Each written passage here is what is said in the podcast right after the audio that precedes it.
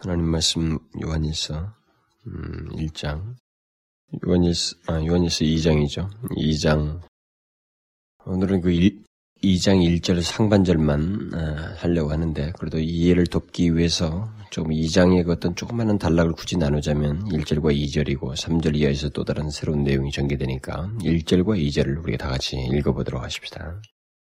2장 1절과 2절 다 같이 읽습니다. 시작. 나의 자녀들아 내가 이것을 너희에게 쓰면 너희로 죄를 범치 않게 하려 함이라. 만일 누가 죄를 범하면 아버지 앞에서 우리에게 대언자가 있으니 곧 의로우신 예수 그리스도시라. 저는 우리 죄를 위한 화목 제물이니 우리만 위할 뿐 아니요 온 세상의 죄를 위하심이라. 그, 이 중, 그 중에서 우리 1절 예, 상반절을 나의 자녀들아 내가 이것을 너희에게 쓰면 너희로 죄를 범치 않게 하려 함이라 라는 말씀이 오늘 예, 중점적인 말씀이 되겠습니다. 우리가 그 지난 시간까지 그 1장을 어, 살피면서 그 1장 후반절에 이르러서 죄에 대한 여러 가지 오해와 그에 대한 그 요한의 그 반박, 그 일종의 그의 부정의, 부정하는 그 말을 어, 살펴보았습니다. 특히 지난 시간에 그 죄에 대한 오해로 인해서 그리스도의 십자가를 헛된 것으로 만들고 하나님께서 거짓말하는 자로 어, 만드는 일을 결국 사람들이 하게 된다는 사실을 이제 살펴보았어요. 어, 이제 사도 요한은 그 같은 오해에 대한 간단한 답변을 넘어서서 더욱 구체적이고 아주 직접적인 자신의 권면의 말을 이제 누가 어땠는 것에 대해서 말을 하는 게 아니라 이제 자신의 직접적인 그 권면의 말을 여기 2장에서부터 하기 시작하게 됩니다. 특히 2장 1절과 2절에서 사도 요한은 1장 전반부에 대한 결론적인 말로서 그리스도인의 그죄 문제를 아, 여기서 먼저 구체적으로 정리해서 말을 해주고 있습니다. 여기 2장 1절과 2절 말씀은 우리 그리스도인들이 살면서 부딪히는 죄 문제, 우리 그리스도인들이 어, 이렇게 그리스도인으로서 살면서 부딪히게 되는 죄 문제, 그리고 한 걸음 더 나가서 그 죄와 맞물려서 생각해야 하는 하나님과의 지속적인 교제 문제, 또는 뭐 하나님과 동행하는 삶의 문제라고도 할 수 있겠죠. 그런 아주 중대한 문제를 여기 1장, 2장 1절과 2절에서 말을 해주고 있습니다.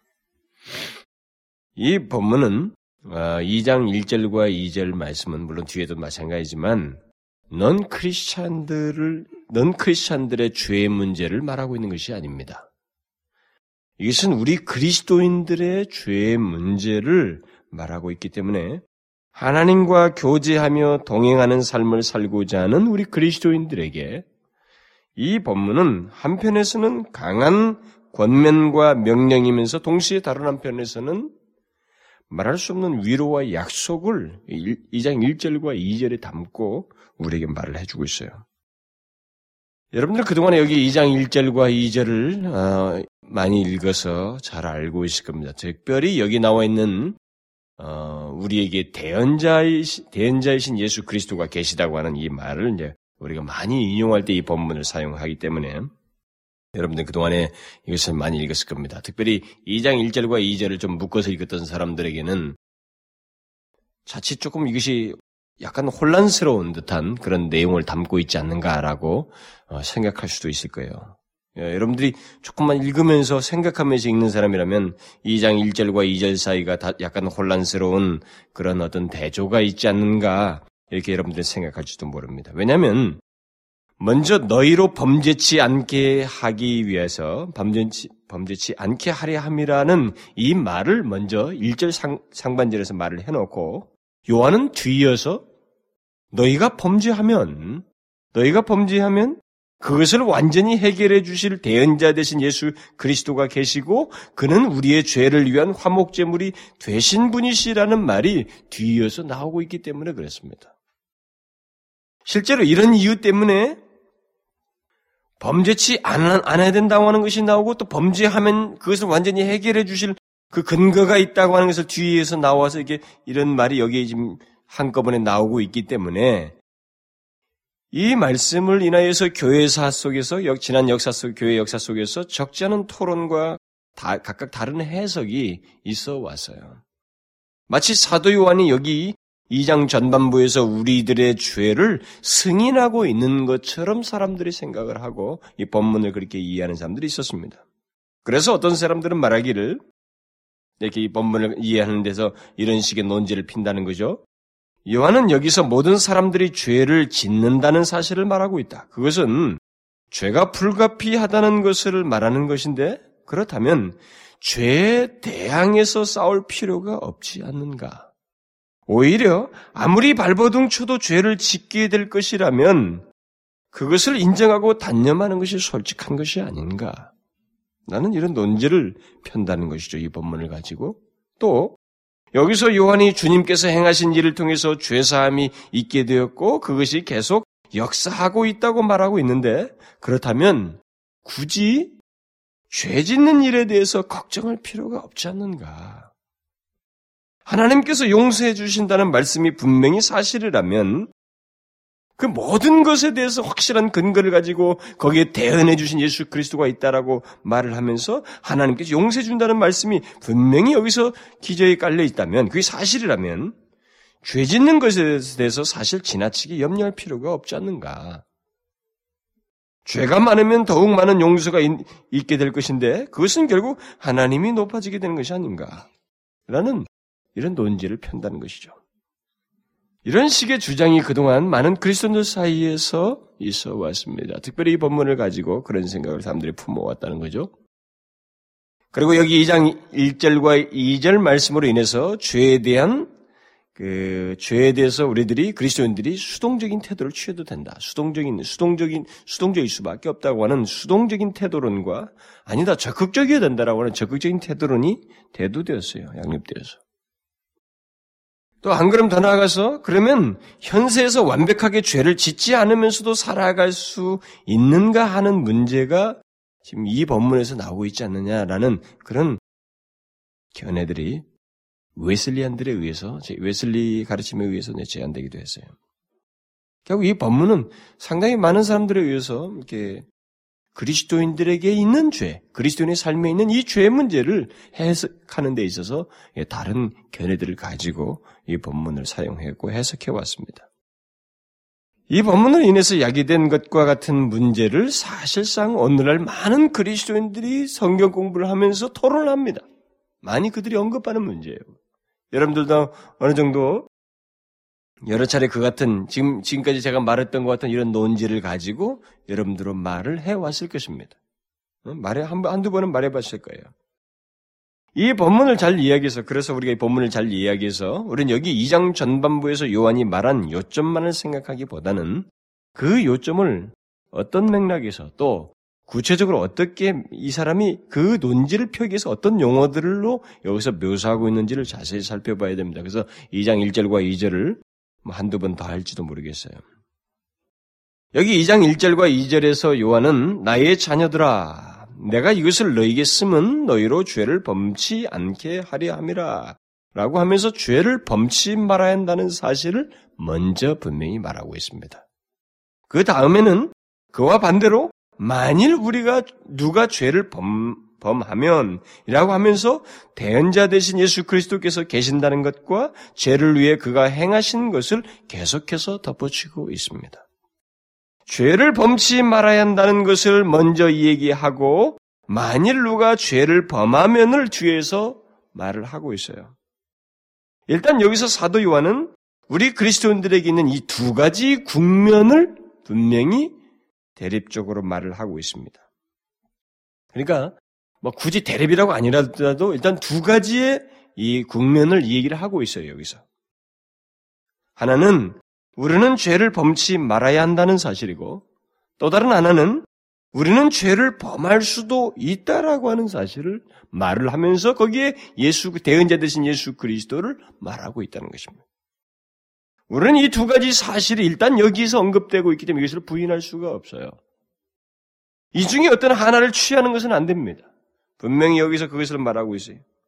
이 두 가지 중 어느 하나만, 하나만을 우리 그리스도인들에게 있는 것처럼 강조하게 될 때는 우리는 성경 전체를 또 역류하게 됩니다. 여러분들이 알다시피 성경에는 하나님의 자녀들이 죄를 범하고 실수한다는 사실을, 실수한 모든 사례들을 기록하고 있습니다. 실제로 하나님의 백성들이 그들이 하나님을 믿고 있음에도 불구하고 실수하고 그들이 넘어졌던 사례를 성경이 기록하고 있어요. 동시에 성경은 또 죄를 범하지 말아야 한다고 하는 것, 또 죄와 싸워야 되고 죄를 죽여야 한다고 하는 이런 말씀을 계속 펴댑니다.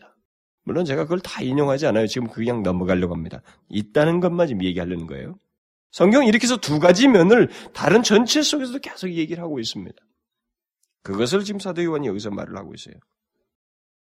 그동안 교회 역사 속에서 이 두 가지 견해를 다 인정하지 않고 한쪽으로 치우치는 부류들이 있어 왔어요.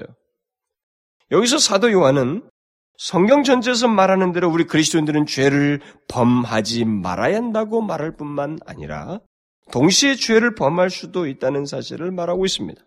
우리는 성경에서 이 두 가지를 어떻게 말하는지를 잘 알아야 되는데 어떤 사람들은 죄를 범치 말아야 한다는 것만 생각하다가 그리스도인들은 죄를 지어서는 안 된다. 죄를 범해서는 안 된다고 하는 이 사실만을 생각하다가 또 그것만을 주장하다가 자신의 실제 삶 속에서 경험 세계 속에서 자기에게 분명히 죄가 보이거든요. 실수하게 된다고요. 자신의 삶 속에서 발견되는 실수와 죄악으로 인해서 깊은 좌절과 절망에 빠져서 하나님 길을 오히려 깊이 하는 사람들이 생겨나는 거죠.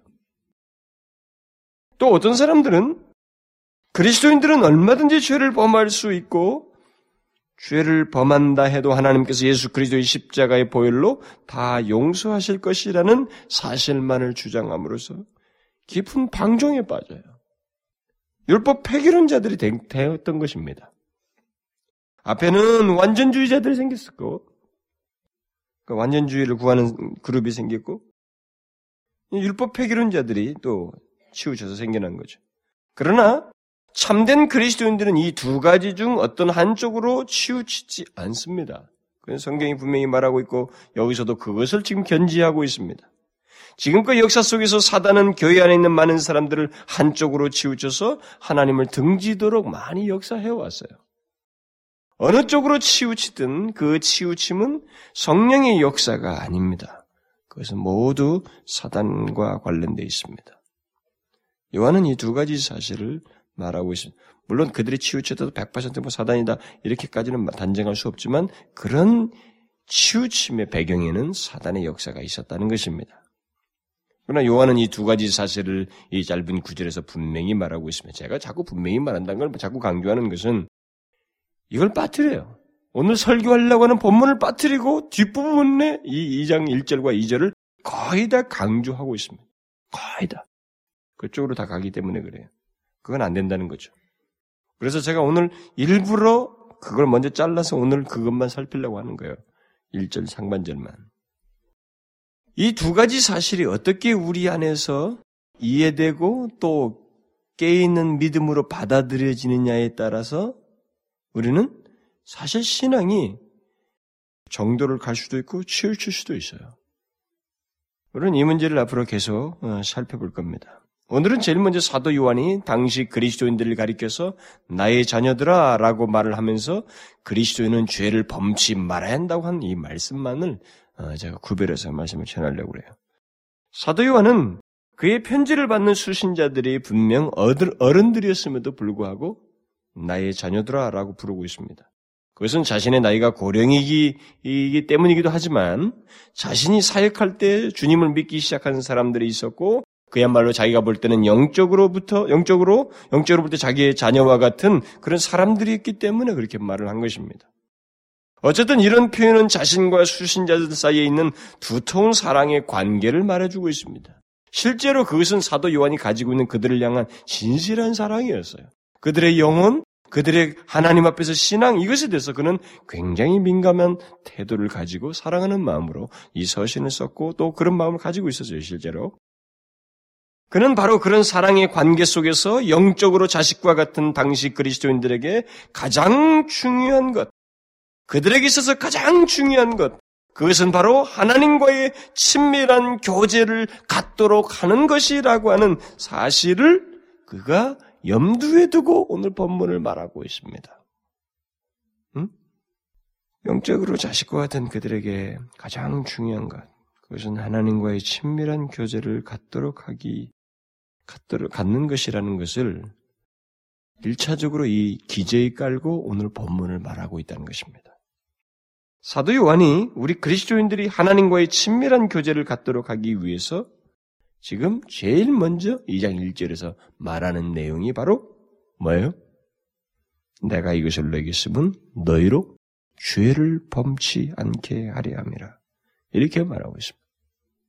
사도 요한은 자식 같은 당시 그리스도인들에게 그것을 그들을 사랑하여서 첫 번째로 이 말을 하고 있는 것입니다.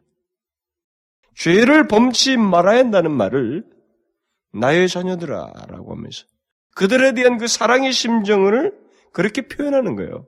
사랑의 심정을 처, 표현하는, 표현하면서 그가 첫 번째 그들에게 지금 말을 하는 것은 죄를 범치 말아야 한다라는 것을 얘기하고 있습니다.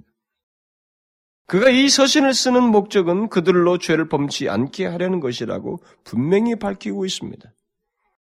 그는 사랑하는 그의 성도들에게 진실로 그들이 하나님과의 바른 관계를 갖도록 하기 위한 열의를 가지고 사랑하는 마음을 가지고 정말 목양적인 마음을 가지고 이 말을 권면의 말을 하고 있습니다. 그런데 그 권면의 첫 번째 말이 무엇이냐? 죄를 범치 말아야 된다. 그래서 죄를 범치 않는 문제를 말하고 있습니다. 다분히 이 요한서신은 사도 요한의 유언적인 메시지라고도 할 수 있습니다. 요한 2서와 3서는 그 개인적인 성격이 강합니다. 그리고 그게 이 1서와 큰 시간적 시차가 있는 게 아니에요. 그러니까 전체를 향한 그의 메시지로서 이 요한 1서는 분명 고령의 요한이 이전에 가르쳤던 그의 이 백성들, 그 그리스도인들에게 유언적으로 한 메시지라고 할 수 있습니다. 그런데 그는 먼저 일장에서 거짓된 주장과 사상을 반박하고 난 다음에 자신의 직접적인 권면을 2장 1절부터 시작을 하는데 그 권면의 첫 번째 말이 무엇이냐? 죄를 범치 말아야 한다. 이걸 말하고 있다는 거죠. 왜? 왜 이 죄를 범치 않는 문제를 가장 먼저 권면의 말로 했을까? 그것은 일장에서부터 계속 죄에 대해서 말해온 것, 말해왔기 때문에 거기에 연이어서 말했을 수도 있습니다. 그런 논지도 얼마든지 있어요. 그러나 더 나아가서 아주 실제적인 한 가지 문제 때문에 그래요. 그것은 하나님과 그의 자녀와 같은 이 그리스도인들의 친밀한 교제를 위해서입니다. 이 교제 때문에 그래요. 단순히 죄에 대한 어떤 신학적이고 교류적인 지식의 중요성 때문에 그가 이 제일 먼저 죄를 말하는 게 아닙니다. 그것을 권면의 내용으로 말하는 게 아니에요. 그것은 바로 하나님과의 친밀한 관계, 교제를 그들로 하여금 갖도록 하기 위해서 그 교제를 말하기 위해서 그들에게 먼저 말해야 할 것이 무엇이었냐면 이 죄를 짓지 않는 문제를 얘기해야만 했습니다. 제가 뭘 말하는지 알겠어요? 이 사도 요한이 말하는 것을 잘, 우리 잘 캐치해야 됩니다. 그가 지금까지는 누가 어떻게 이렇게 생각했네, 누가 말했는데, 그러나 만일 이렇게 생각한다면 이렇다, 아니다, 이렇게 말하고 나서 이제 자기의 직접적인 권면이 이제 시작되는 장기에서 바로 이런 얘기를 먼저 한 것은 바로 그런 취지를 갖고 있는 거예요. 죄는 하나님과 긴밀한 관, 교제를 갖지 못하게 하는 아주 아주 실제적인 장애물입니다. 이건 추상적인 게 아니고 하나님과 우리와의 교제의 어떤 그 장면이라든가 교제의 상태를 이 도표로 표시가 안 나고 어떻게 시각적으로 드러나지 않나서 우리가 그것을 대수롭게 생각지 않을지 모르지만 실제 영적인 눈을 뜨고 하나님과 교제를 하는 사람에게 있어서 가장 실제적인 장애물이 무엇이냐 했을 때 그건 죄예요, 진짜. 죄입니다. 이건 하나님과 우리 실제적인 이 긴밀한 교제를 갖는데 이 죄만큼 가장 큰 타격을 주는 게 없습니다.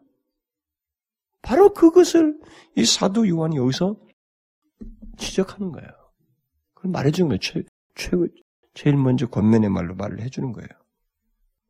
그러니까 하나님과의 교제를 생각하게 될 때 요한은 죄를 말하지 않을 수가 없었습니다. 우리는 종종 하나님과의 교제, 또 하나님과의 관계에 대한 여러 가지 말들을 하고 그것을 위한 비결을 많이 말합니다. 응? 우리는 하나님과의 교제를 위해서는 이렇게 해야 돼. 우리가 또 열심히 하나님과 교제하기 위해서는 뭘 어떻게 하고 거기에 대해서 적극적인 대안들에 대해서는 말을 많이 합니다. 그러나 많은 사람들이 여기 사도 요한처럼 논지를 갖지 않습니다. 바로 그런 하나님과의 교제를 말하기 위해서 죄를 말하지 않는다는 거예요. 응? 이 굉장히 중요한 거예요. 그래서 우리는 성경이 말하는 이 논지가 굉장히 우리에게 우리가 너무 범상적으로 범하는 실수를 잘 꼬집어주고 수정해줘요. 물론 사도 요한은 이 죄가 하나님과의 교제를 얘기하는데 죄가 중요, 죄가 일차적으로 중요하다는 중요성 문제를 얘기하는 건 아닙니다. 사실 어떤 필요 때문에 그런 것인데 더욱 중요한 문제는 예수 그리스도의 사역이에요. 하나님과의 교제를 얘기할 때는 더 적극적인 매체가 있습니다. 근거가 있습니다. 예수 그리스도의 사역이라고 하는 것이 있어요. 그가 한 중보 사역이라는 게 있습니다. 그것을 뒤에서 말합니다. 2장 1절 하반절부터 계속 2절까지 얘기합니다. 하나님과 우리 사이의 교제를 이야기하려면 그야말로 예수 그리스도의 화목의 사역을 먼저 얘기해야 되고 그 그것이 최고의 가치예요. 그러나 반드시 거기와 함께 같이 언급해야 할 것이 있다는 겁니다. 그래서 그런 필요에 의해서 먼저 얘기를 하는 거죠. 그게 뭐예요? 죄 문제예요. 하나님과의 교제 문제를 얘기하기 위해서는 이 죄를 범치 않는 문제를 먼저 얘기하지 않을 수가 없다는 겁니다. 어쩌면 우리 인간의 실상을 보았을 때는 이런 필요 때문에 죄의 문제를 먼저 얘기할 수도 있겠죠. 우리는 항상 이것을 함께 생각해야 됩니다. 하나님과의 교제를 원한다면, 하나님과의 더욱 친밀한 교제를 유지하려면, 우리는 죄를 알고 죄를 경계해야만 합니다. 죄를 언급하지 않고 하나님과의 교제를 말하고 또 하나님께서 주신 은혜롭고 풍성한 교제를 운운하는 것은 자기 연민이에요. 신하친 자기 연민에 빠져서 너무 기독교 신앙을 몽상스럽게 하려고 하는 거예요. 아주 실제적인 거지. 하나님과의 교제는 그렇게 몽상스러운 게 아닙니다. 하나님과 우리 사이의 교제를 유지하려면 우리는 바로 그것을 염두에 두고 여기서 사도 요한이 말한 대로 죄를 범치 말아야 한다는 것입니다. 죄를 범치 말아야 한다고 하니까 우리는 어, 언뜻 생각하기에 자꾸 죄를 어떤 행동으로 생각할 것입니다. 우리는 거기에 너무 익숙해 있어요. 자꾸 행동들만 생각하려고 할 것입니다. 그러나 그러지 말아야 됩니다. 어, 또 어떤 것을 하지 않는 것, 음? 이런 것들을 우리는 주로 죄로 여기려고 합니다. 하나님과의 교제를 위해서 죄를 범치 말아야 한다고 했을 때 이 죄는 물론 행위적인 것을 포함하고 어떤 것을 하지 않는 것을 포함합니다. 그러나 사실 우리는 좀 더 더 적극적인 차원에서 이것을 생각해야 돼요. 하나님과의 친밀한 교제를 막는 죄들이 행위적인 것밖에 없겠어요? 무엇을 하지 않는 것으로 다 말할 수 있겠느냐는 것입니다. 아니에요. 우리는 죄하면 금방 추상적으로 어떤 행실들을 떠올려 버리고 이게 아 내가 오늘 죄 지었다 그러면 오늘 내가 죄 지은 게 뭘까 이렇게 자꾸 생각해 보려고 할 때 우리는 행동을 자꾸 찾습니다. 말에 실수를 했거나 어떤 행실로 뭘 잘못했거나. 그러니까 그게 결국 뭐냐면 내가 분별할 정도 내가 인정할 만한, 인정할 수 있는 실수, 그렇게 드러난 행실, 이것이 죄다라고 하는 것이 우리 몸속에 자연스럽게 배어 있다는 것을 증명해 주는 거예요. 자꾸 그렇게 떠올림으로 인해서 어, 내가 뭐 드러난 거 행실이 없을까? 그러니까 내가 인정하는 정도가 바로 죄라고 하는 이런 식으로 죄를 보려고 하는 지극히 상대적으로 죄를 규명하려고 하는 것이 우리 가운데 깊숙이 깔려 있습니다. 객관적으로 보려고 안 한다는 거죠. 하나님이 절대적인 가치, 하나님께서 규명하는 죄에 대한 이해를 갖지 않으려고 한다는 거죠. 그래서 자꾸 드러나는 정도로만 생각을 하려고 한단 말이죠. 그래서 내가 뭐 맨날 주부로서 사는데 가정 일을 하고 있는데 내가 뭐 특별하게 죄진 거 없어. 이렇게 자꾸 생각한단 말이죠. 만약 우리가 그렇게 하게 되면 물론 그것도 필요하긴 하겠습니다만 그렇게 하게 되면 우리는 무엇을 위해서 죄를 살피는지를 잃어버리고 말아버려요. 무엇을 위해서 내가 죄를 살펴야 되는지. 잃어버리고 말합니다. 마치 고행주의자들처럼 자기 학대를 위한 죄에 발견받게 되지 않는 거예요. 어, 죄를 발견하고 그냥 자책하다 말아버려요. 그것은 우리 그리스도인들의 죄에 대한 태도가 아닙니다. 제가 이 5절 이하에서부터 말을 하면서도 이 죄에 대해서 계속 얘기할 거라고 했습니다. 지금도 그 얘기가 다시 언급되고 언급되고 죄에 대해서 좀더 다르게 좀 폭넓게 또 이렇게 다각적으로 설명이 되고 있습니다만 이제 여기서 죄가 그렇게 너무 소극적인 차원에서만 생각하지 말아야 된다는 것을 다시 덧붙여서 우리가 생각을 해야 돼요. 우리가 죄를 살피는 것은 여기 사도 요한의 의도대로 하나님과의 교제라는 적극적인 일을 위해서 죄를 살펴야 되고 죄에 대해서 분별하고 죄를 알아야 된다는 것을 우리가 먼저 염두에 둬야 됩니다. 무슨 말인지 알겠어요? 왜냐하면 우리가 그리스도인이면 하나님과 교제만큼 하나님과의 교제만큼 중요한 것이 우리에게 없기 때문에 그렇습니다. 바로 그것 때문에 우리 우리의 죄를 살피고 죄를 경계하고 범치 말아야 한다는 것이죠. 그러나 우리가 죄를 생각하고 하나님과의 교제를 생각할 때 무엇을 안 하는 차원을 넘어서서 하나님과의 교제를 방해하는 죄에 대한 더욱 적극적인 태도가 무엇인지를 자꾸 생각해야 돼요. 뭘 안 하고 드러나는 행실, 어? 그것이 했느냐 하는 이, 이 차원보다는 하나님과의 교제를 방해하는 죄에 대한 더욱 적극적인 태도가 무엇인가를 생각하게 되면 죄를 범치 않는 것에 대한 더 적극적인 답을 우리가 얻게 됩니다.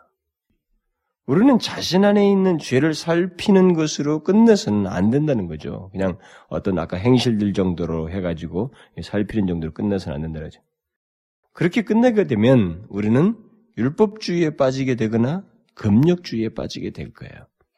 많은 사람들이 지금까지 역사적으로 그렇게 해왔고, 그래서 그리스도인들이 뭐 죄를 보면 살핀다고 하면 자꾸 항목만 하고 항목이나 생각하고 또 살피는 것 정도로 끝나는 게 소극적인 방법에서 멈추어 버려요. 그게 아니고 우리는 그것만으로 죄를 범치 않을 수가 없고 또 그런 노력만으로 하나님과의 교제를 친밀하게 가질 수가 없습니다.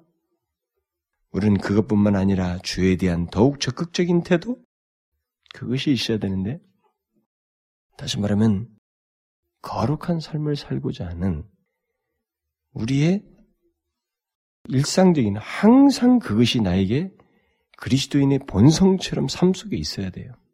그러니까 죄를 살피고 죄를 뭘 짓지 않는 문제를 넘어서서 거룩한 삶을 살고자 우리가 항상 힘써야 돼.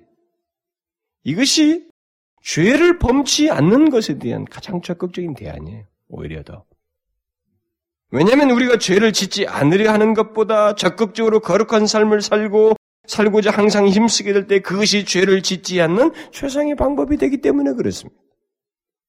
우리가 항상 하나님의 영광을 생각하고 주께서 기뻐하실 것을 구하게 될 때 우리는 죄 짓지 않는 길에서 떠나는, 떠날 뿐만 아니라 더욱 하나님과의 친밀한 교제를 가지게 됩니다. 이게 성경의 논지예요. 그렇죠? 그러니까 그리스도인들이 자꾸 무엇을 하고 안 하고 뭐 디모데에서도 나옵니다만은 뭘 하고 금하고 안 하고 이 율법적이고 금욕적인 것을 가지고 그리스도인의 신앙을 대변해서는 안 됩니다. 그것이 소극적인 차원에서 있지만 그것을 더욱 확실하게 실행할 수 있는 것은 하나님이 원하시는 것, 주님이 기뻐하시는 것, 하나님의 영광과 그의 이름을 위한 그리고 하나님이 본성이신 거룩함을 추구하는 삶을 우리가 사는 거예요. 그것이 죄를 범치 않는 것에 대한 더 적극적인 대안이라는 거죠. 그것이 결국 하나님과의 교제를 더욱 긴밀하게 하는 대안이라는 것입니다. 우리가 하나님께서 원하시는 것이나 그가 기뻐하시는 것에 초점을 맞추어서 살려고 할 때 발견하게 되는 한 가지 사실이 있어요. 그것은 죄가 우리 안에 크게 침범치 못하고 있다. 못하였다라고 하는 결과를 우리가 얻게 됩니다. 여러분들이 신앙생활에 보면 경험적으로도 확인할 수 있어요. 하나님이 기뻐하시는 것과 그의 영광을 구하게 될 때, 또 항상 거룩한 삶을 살고자 할 때, 우리는 자신이 죄로부터 멀어져 있는 것을 발견하게 됩니다.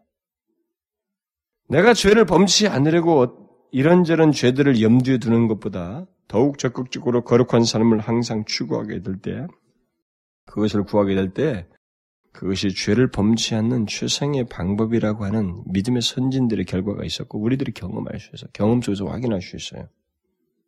그것이 하나님과의 친밀한 교제를 갖는 최고의 길이에요. 여러분들은 성경에서 많은 믿음의 위인들을 통해서 보면 알 것입니다. 뭐 구약에 있는 인물들도 마찬가지죠. 히브리 11장에 있는 인물도 마찬가지고. 자기 자리에 있으면서 무엇을 하지 않는 것 것을 가지고 하나님과의 교제를 하고 죄를 범치 않는 정도가 아닙니다. 우리에게 하나님과의 관계는. 거기서 하나님이 기뻐하시는 것을 위해서 나아가는 거예요. 그것이 죄로부터 멀어지는 것뿐만 아니라 하나님과의 친밀한 관계를 갖게 하는 최상의 방책이에요. 그 다음 또 사도 요한이 그의 자녀 같은 그리스도인들에게 사랑의 권면으로서 죄를 범치 않아야 한다고 말한 것은 하나님과의 교제를 위해서이기도 하지만 죄가 예수 그리스도의 죽음과 연결되어 있다는 것을 자신이 이 사도 요한 자신이 너무나 잘 알고 있었기 때문에 너무나 잘 알고 있었기 때문에 이것을 먼저 지금 여기서 말하고 있는 것입니다. 그는 그것을 계속되는 말에서 어, 시사해줘요. 우리가 2장 1절 하반절과 2절에서 2절에서도 그는 예수 그리스도를 우리 죄를 위한 화목제물이라고 말하고 있습니다. 거기다 죄를 위한 우리 죄를 위한 화목제물이다 이렇게 말하고 있어요. 그리고 1장에서도 그는 그 아들 예수 그리스도의 예수의 피에 대해서 언급했습니다. 어떤 사람들은 여기 2장 1절과 2절 말씀이 우리가 죄를 범하면 완전히 그 모든 죄를 해결해 주시리라는 말씀만 있는 것처럼 오직 그 요점만을 여기서 강조를 해요. 앞에서도 말한 대로 사도 요한은 여기 1절과 2절에서 이 두 가지 사실을 연결시켜서 언급하고 있습니다. 화목 제물을 대신 예수 그리스도께서 우리 죄를 위해서 위해서 계신다는 것뿐만 아니라 죄를 범치 않아야 한다는 사실을 여기서 동시에 그것과 맞물려서 얘기를 해주고 있어요. 결국 이 말은 예수 그리스도께서 우리의 죄를 위한 화목제물 되신다는 말과 죄를 범치 말아야 한다는 말은 따로 떼어내서 설명할 수 없다는 겁니다. 여러분들은 제가 다소 이게 복잡한 듯이 이걸 지금 논쟁적인 것들을 여러분들에게 설명하는 것 같다고 생각할지 모르겠지만 여러분들 이 본문을 이해하려면 제대로 이해하려면 이런 설명을 들어야만 해요.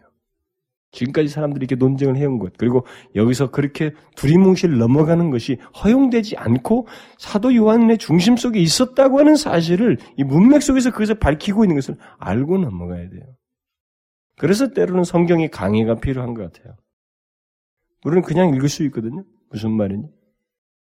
읽어가지고 뭘 아나요? 때로는 깊이 있는 거 몰라요. 우리는 성경이 이것만 가지고는 거기서 더 풍성히 말하고자 하는 그 충분한 것, 풍성함을 못 누리는, 못 누리게 됩니다. 이런 것들을 캐치하지 못하면. 그러나 사도 요한은 여기서 분명히 그 말하는 거죠. 우리들이 흔히 뒷부분에만 채워져서 이것을 하나의 내용만을 여기서 말하는 것으로 넘어가려고 하지만 아니라는 거죠. 예수 그리스도에서 우리 죄를 위한 화목제물 되신다는 말이 죄를 다 없이 한다. 우리가 이제 죄에 대해서 모든 것을 자유케 하셨다고 하는 이 사실만을 여기서 말하는 게 아니고 사도 요한은 거기에 분명히 덧붙이고 있다는 거죠. 죄를 범치 말아야 한다는 사실을 같이 분리시키지 않고 따로 떼내서 설명할 수 없는 것처럼 연결시켜서 말을 하고 있다는 것입니다. 그러면 왜 요한이 이 두 가지 사실을 연결시켜서 언급하고 있느냐는 거예요. 우리는 1절 하반절과 2절 살피게 될 때 화목제물 대신 예수 그리스도께서 하나님과 우리 사이를 완전히 화목해 하셔서 하나님과의 교제를 가능, 교제가 가능하도록 하셨다는 그 중요한 사실을 살피게 될 것입니다. 그러나 여기서 사도 요한이 예수 그리스도께서 우리 죄를 위한 화목제물이 되신다는 말씀만 한 것이 아니라 그에 앞서서 우리로 죄를 범치 않아야 한다는 말씀을 연관시켜서 언급한 것은 우리가 왜 죄를 범치 말아야 하는지에 대한 가장 강력한 답을 가장 강력한 답을 예수 그리스도와 연관시켜서 말해주기 위해서입니다. 화목제물 대물 대신 화목제물 대신 예수 그리스도와 연결시켜서 말을 해주기 위해서요. 왜 죄를 범하지 말아야 되느니? 이 문제를 맞물려서 얘기하려고 하는 겁니다. 우리들은 예수 그리스도의 십자가의 죽음이 우리의 죄를 사해 주었다는 측면만 많이 얘기합니다. 음? 저는 그게 80년대를 음, 들어서면서 몇몇 목사들에 의해서 인기 있는 목사들에 의해서 유포되고 지금 한국교회 젊은이들에게 많이 사상 속에 깊이 뿌리 박혀 있고 또 그 책이 출판된 것들을 읽은 사람들에 의해서 많이 가지고 있는 걸로 알고 있어요.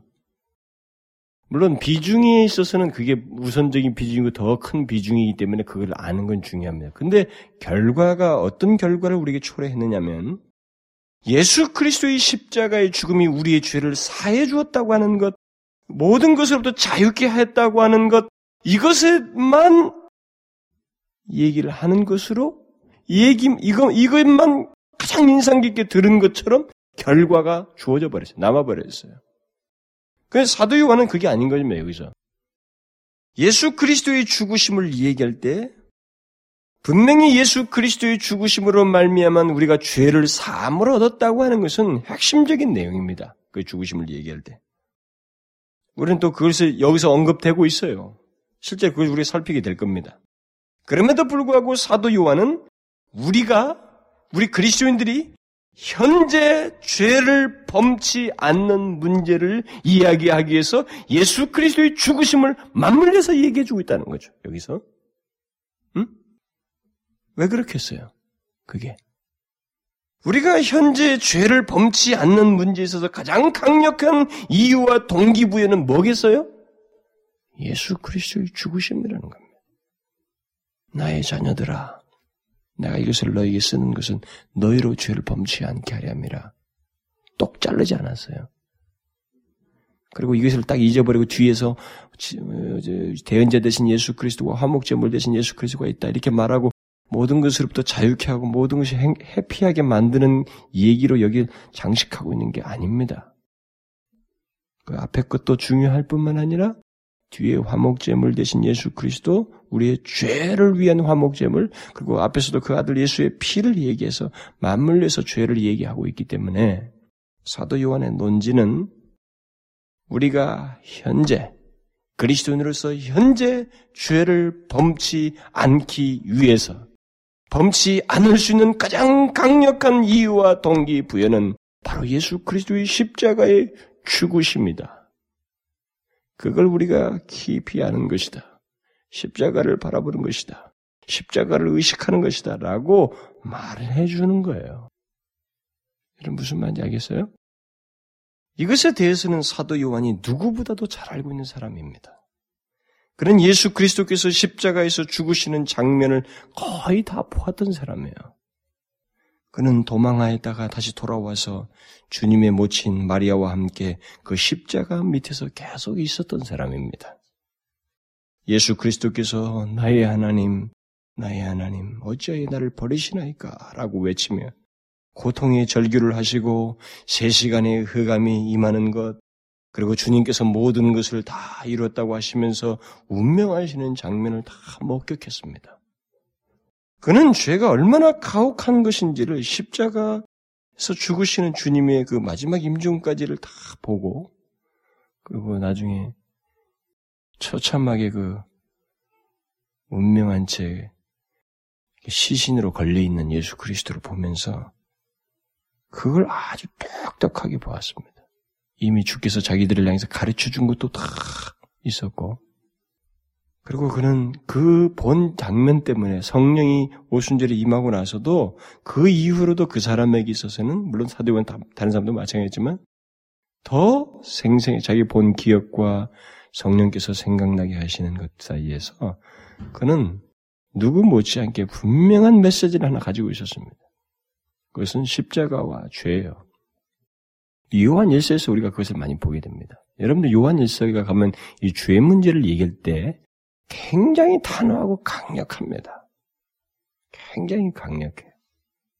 그것은 바로 분명한 확신과 근거가 있기 때문에 사도 요한은 보았습니다. 십자가 밑에서 얼마나 죄가 가공할 만한 것인지를 똑똑히 목격했어요. 그래서 만일 누가 사도 요한에게 죄가 무엇인지 설명해 주십시오라고 어, 요구한다면 그는 분명 자신이 고통스럽게 목격했던 주님의 십자가를 즉시 생각해서 바로 그 장면을 바로 그 주님의 십자가를 말했을 거예요. 왜냐하면 그의 사상 속에서 나타나기 때문에 그리고 특별히 오늘 본문 2장 1절과 2절에서 그것이 발견되기 때문에 그렇습니다. 그는 죄를 짓지 않는 문제와 화목제물 대신 예수 그리스도를 같이 언급하고 있습니다. 왜 죄를 범치 말아야 하는가? 응? 그것은 요한이 생생하게 목격한 대로 하나님의 아들 예수 그리스도께서 죄로 인하여 처참하게 죽임을 당했기 때문이라고 하는 그 내용이 그에게 강력하게 있었습니다. 나의 자녀들아, 나의 자녀들아 라고 하면서 죄를 범치 말아야 한다. 이게 단순히 율법적인 명령을 하는 게 아닙니다. 그런 앞에서도 그 아들 예수의 피에 대해서 얘기했어요. 그것이 깨끗게 하는 근거가 된다는 얘기를 했습니다. 그래서 죄를 얘기하면서 계속 말을 하고 있어요. 뒤에서는 말을 하고 있습니다. 하나님과의 교제를 위해서뿐만 아니라 죄로 인한 하나님의 아들 예수 그리스도의 죽으심 때문에 우리 그리스도인들은 죄를 범치 말아야 한다는 것입니다. 우리가 죄를 짓게 되면 하나님과의 친밀한 교제를 갖지 못하는 것은 물론이고 그것으로 인해서 하나님과의 관계를 의심하면서 낙심하는 자리로 우리는 빗나가게 돼버려요. 백발백중 그렇습니다. 여러분 죄를 지어 보십시오. 지난번에도 어떤 사람이 저한테 그랬어요. 이게 자꾸 신앙이 흔들리고 의심이 간다는 거죠. 오래 예수를 믿었는데 그렇다는 거죠.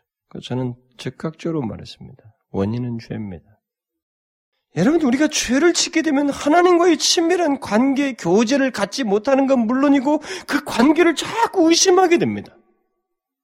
의심하게 되고 낙심해버려요, 그냥. 하나님과 나와는 아무런 관계도 없는 것처럼. 하나님과의 교제에 대한 불안과 회의가 막 일게 되는 것입니다. 그것이 사단이 즐겨 쓰는 방법 중에 하나 아니겠어요?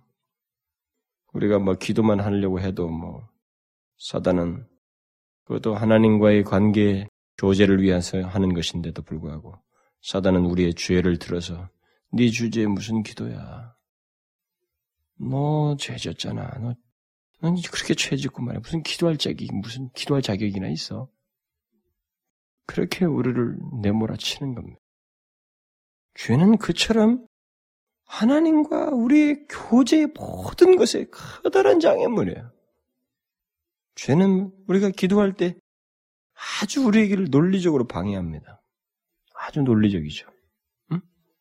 이거 봐, 이렇게 했잖아. 네가 무슨 기도냐? 그냥 대충 해치고 가봐라. 그러므로 우리는 어떤 식으로든 하나님과의 교제를 가로막는 죄를 짓지 말아야 한다는 것이. 이게 지금 그게 그런 논지에서 이 말을 첫 번째로 하고 있는 겁니다. 나의 자녀들아, 내가 너희에게 쓰는 것은 너희로 죄를 범치 않게 하랍니다. 이것은 교제 때문에 그래요. 하나님과의 교제 때문에. 그리고 무엇보다도 예수 그리스도의 십자가를 생각함으로써 죄를 짓지 말아야 돼.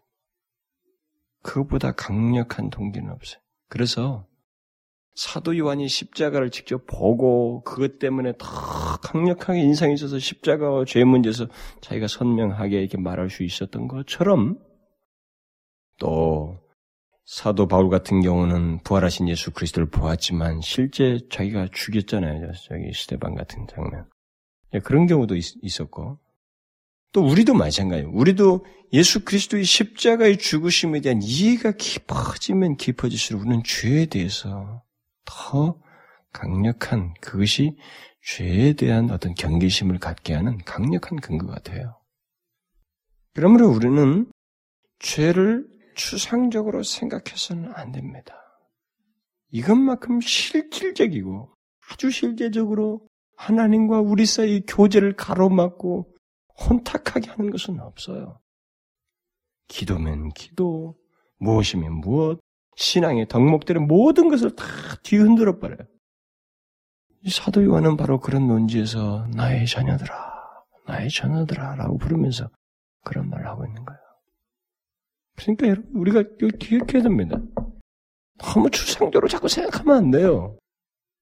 그리고 이 죄를 범치 않는 문제를 너무 소극적인 차원에서만 생각하면 안 됩니다. 굉장히 적극적이어야 돼요. 하나님과의 교제의 차원이라고요. 왜 내가 하나님과 나 사이의 교제가 영망인가? 왜 내가 예수를 믿는데도 하나님과 내 사이에 이렇게 생생한 교제가 없는가? 어, 특별하게 죄지은 만한 행동도 없는데 제발 그렇게 말하지 마십시오. 소극적인 차원에서도 은밀한 죄도 있을 수 있고 생각이든 무엇이든 깊은 마음 속에선 그런 것도 있을 수 있지만 또 한 가지가 있어요. 하나님 앞에 적극적으로 추구하지 않았던 거죠. 하나님과의 교제를 위해서 내가 주의 영광과 거룩함을 추구하지 않았어요. 이 적극적으로 추구하지 않은 것이 결국 죄를 짓게 하는 우리가 죄를 범하게 하는 일차적인 더 강력한 이유가 되는 거죠. 뭘 안 하고 뭘 안 하고 안 한다고 해서 됩니까? 우리가 더 적극적인 것에 게으른 것이 죄를 범게 되는 더 큰 이유가 된 거예요. 그것 때문에 하나님과의 교제가 소원해 있는 거죠. 냉랭한 겁니다. 잘 생각해야 됩니다. 이 죄는 절대 추상된 게 아니에요. 우리가 돈 계산보다도 더 정확할 수도 있다는 걸 알아야 됩니다. 내가 가게에 가서 천 원을 내고 백 원짜리를 사, 만 원을 내고 천 원짜리 사고 구천 원을 딱 돌려받는 것처럼 그것보다 더 정확한 내용이 하나님과 우리 교제 사이에 있게 돼요. 죄가 있으면 그 죄로 인해서 하나님과 우리 사이의 교제가 정확하게 소원해지는 겁니다. 장애가 되는 거죠. 그래서 사도 요한은 아니다. 나의 자녀들아. 죄를 범치 말아야 된다. 저는 마지막으로 그 사도 요한의 말을 풀어서 설명한 그 로준스 목사의 그 말을 덧붙이고 싶습니다. 사도 요한은 이렇게 말한, 말한 것 같다라고 하면서 이제 본문을 풀어서 로준스가 말합니다. 나의 자녀들이여, 내가 이것을 여러분에게 쓰면 죄라는 것이 언제나 하나님과의 교제를 완전히 끊어놓으며 우리에게 주어질 하나님의 모든 축복의 근원으로부터 우리를 즉각적으로 떼어놓기 때문입니다. 따라서 여러분이 하나님과 동행하기를 원한다면, 원한다고 말하면서도 고의적으로 죄를 짓는다면 여러분의 말은 아무 소용없게 될 것입니다. 여러분이 죄를 짓는 그 순간 하나님과의 교제는 깨어져 버리게 될 것이며 여러분이 죄악의 구렁텅이에 빠지는 순간 스스로 하나님과 교제를 망쳐버리게 될 것입니다. 중요한 것은 하나님과의 교제입니다. 저는 여러분 앞에 무엇이 놓여 있든지 있는지 알지 못합니다. 어쩌면 여러분은 시련을 겪을지도 모릅니다. 어쩌면 핍박을 당할 수도 있을 것입니다. 전쟁이나 재난 같은 나쁜 일들이 여러분 앞에 가로놓여 있을지도 모릅니다. 하지만 문제가 되는 것은 이와 같은 것들이 아니라 여러분이 하나님과 올바른 관계에 놓여 있느냐 아니냐 하는 것입니다. 여러분, 만일 그것이 중요한 문제라고 생각한다면 죄를 짓지 마십시오. 왜냐하면 죄라는 것은 하나님과 우리와의 교제를 망가뜨려 놓는 원흉이기 때문입니다. 여러분, 우리는 사도 요한처럼 죄를 이해하고 죄에 대한 태도를 취해야 됩니다. 그는 그의 사랑하는 자들에게 죄의 문제를 먼저 말하지 않을 수가 없었습니다. 그것은 하나님과의 교제 문제가 걸려 있고 또 죄로 인한 예수 그리스도의 십자가의 참상을 알고 있기 때문에 그렇습니다. 우리는 알지요? 예수 그리스도의 십자가가 나의 죄 때문에 그렇게 처참한 일이 있었다는 사실을 알면서도 죄를 의도적으로 짓는 것은 우리가 정말로 용감한 것입니다. 뭐 용감한 것이 뭐 좋은 면에서 용감한 게 아니라 굉장한 대포라는 거죠. 굉장한 용기를 억지를 부리는 것입니다. 사도 요한은 그렇게 말하지 않습니다. 나의 자녀들아, 너희로 죄를 범치 않게 하려는 거야. 범치 말아야 한다. 여러분, 우리는 항상 이것을 깨서 생각해야 됩니다. 예수 믿으면서. 생각 않고 예수 믿으면 안 돼요. 안타까운 것은 우리가 이렇게 말하지 않는다는 겁니다. 쉽게 우리가 많이 못 들어요. 뭐 제가 이런 얘기 해서가 아니라 스펄전이 그랬고 당대에 자기가 그랬, 그랬 다고 그랬고 로이 존스가 당대에 그런다고 그랬습니다. 근데 제가 성장하면서 또 그랬거든요. 우리는 여기 2장 1절과 2절에 훌쩍 뛰어넘어가면 안 됩니다. 대언자 되신 예수 그리스도에 대해 너무 취해서 그것만 말하려고 해서는 그것을 말해야 됩니다. 그러나 먼저 이걸 또 말해야 됩니다. 죄를 범치 말아야 한다. 십자가를 나는 한 죄를 범치 말아야 한다. 하나님과의 교제를 위해서 죄를 범치 말아야 한다. 이것을 우리가 기억해야 됩니다. 기도합시다. 어, 살아계신 하나님 아버지,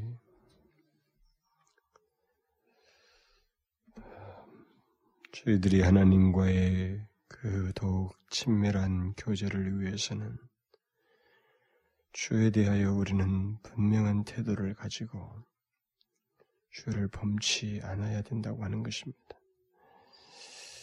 주여, 이 문제가 우리에게는 피할 수 없는 길이어서 주님을 찾으며 주를 의지하나이다. 주께서 저희들에게 도와주시고 무엇보다도 그리스도의 십자가에 그리스도께서 그 죽으신 이유를 분명히 알고 사도 요한이 그 현장감 있게 확인하며 사무쳤던 것처럼 우리 영혼 속에 사무치게 깨닫도록 하셔서 하나님이여 저희들이 죄를 범치 않기를 구하고 그래야 하나님의 교제만큼 귀한 것이 없다는 것을 우리가 기억하고 하나님과의 더 긴밀한 교제를 구하는 저희들이 되게 하여 주옵소서. 그것을 위해서 죄를 범치 않는다고 했는데 그것이 단순히 어떤 행동을 안 하고 하는 문제가 아니라 죄를 범치 않는 것에 더 적극적인 범치 않기 위한 더 적극적인 것으로 거룩함을 추구하고 하나님이 기뻐하신 것을 구하는 저희들의 삶이 있도록 인도하여 주옵소서. 오, 주님 저희들을 도와주옵소서. 예수 그리스도의 이름으로 기도하옵나이다.